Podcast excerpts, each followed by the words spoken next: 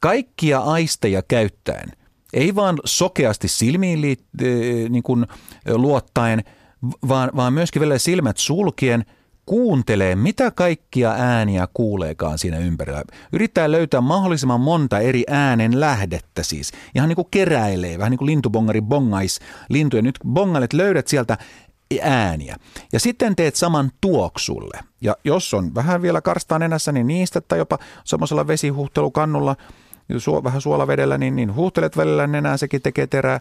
Ja käytät myöskin sitten tuntoaistia. Tunnustelet eri esineitä ja, ja esimerkiksi mä usein kuljen ja moni muukin nykyään tämmöisillä ohutpohjaisilla jalkineilla ja voi myöskin tunnustella muita pintoja luonnossa ja rakennuksissa aina välillä. Se ei näytä liian hassulta, kun sen tekee noin varovasti. Ja sitten myöskin ennen kaikkea niin, niin esimerkiksi – kun avaa aamulla ikkunan, niin mä suosittelen hyvin lämpimästi, että paitsi että nuuhkit nenällä, niin availe suuta myös ja hengitä muutama kerta suusta, siis sun kautta sisään ja myöskin nenän kautta sisään. Ja yritä näiden yhteisvaikutuksella määritellä mahdollisimman tarkkaan, mikä on ulkolämpötila.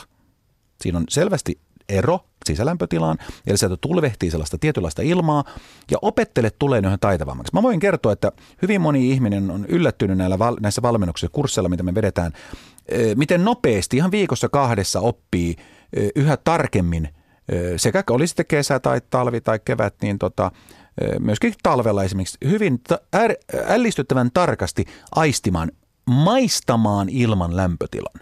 Vielä yksi esimerkki on se, että kun aamulla tai jo aamuyöstä heräät, niin määrittelepä ihan tuota kuuloaistin perusteella, että paljonko kello on. Kuuntele paljonko kello on esimerkiksi.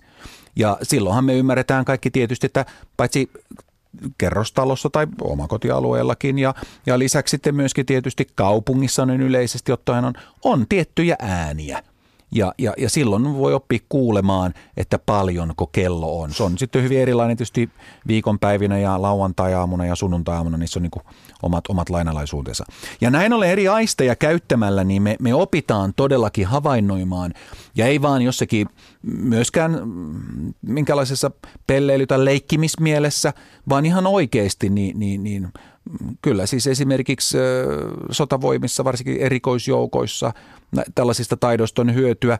Ja sitten suoraan sanottuna myöskin, jos on, on tota, isi tai äiti on, on pikkulapsia, niin, niin, niin myöskin tällaisista taidoista on hyötyä. Kuten esimerkiksi se siis, että osaa liikkua hyvin hiljaa, ei luottaen vaan sokeasti näköaistiin, vaan käsikopelalla eli tunnustellen löytää minkä tahansa komerosta vaatekappaleen, joka haluaa, tai sukkata alusvaatelaatikosta.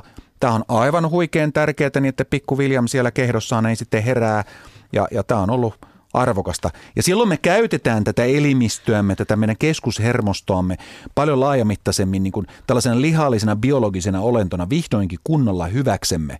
Eikä luulla, että aivojen treenaminen, itsensä kehittäminen, jotain logiikkapelien hömpöpömpö jotain. On, nekin on kivoja, niistä on hyötyä, joo, joo. Mutta, joo. mutta se on sitten niin ihan eri juttu kuin mitä meidän ihmisten kannattaisi hirveästi satsata. Yle. Radio Suomi.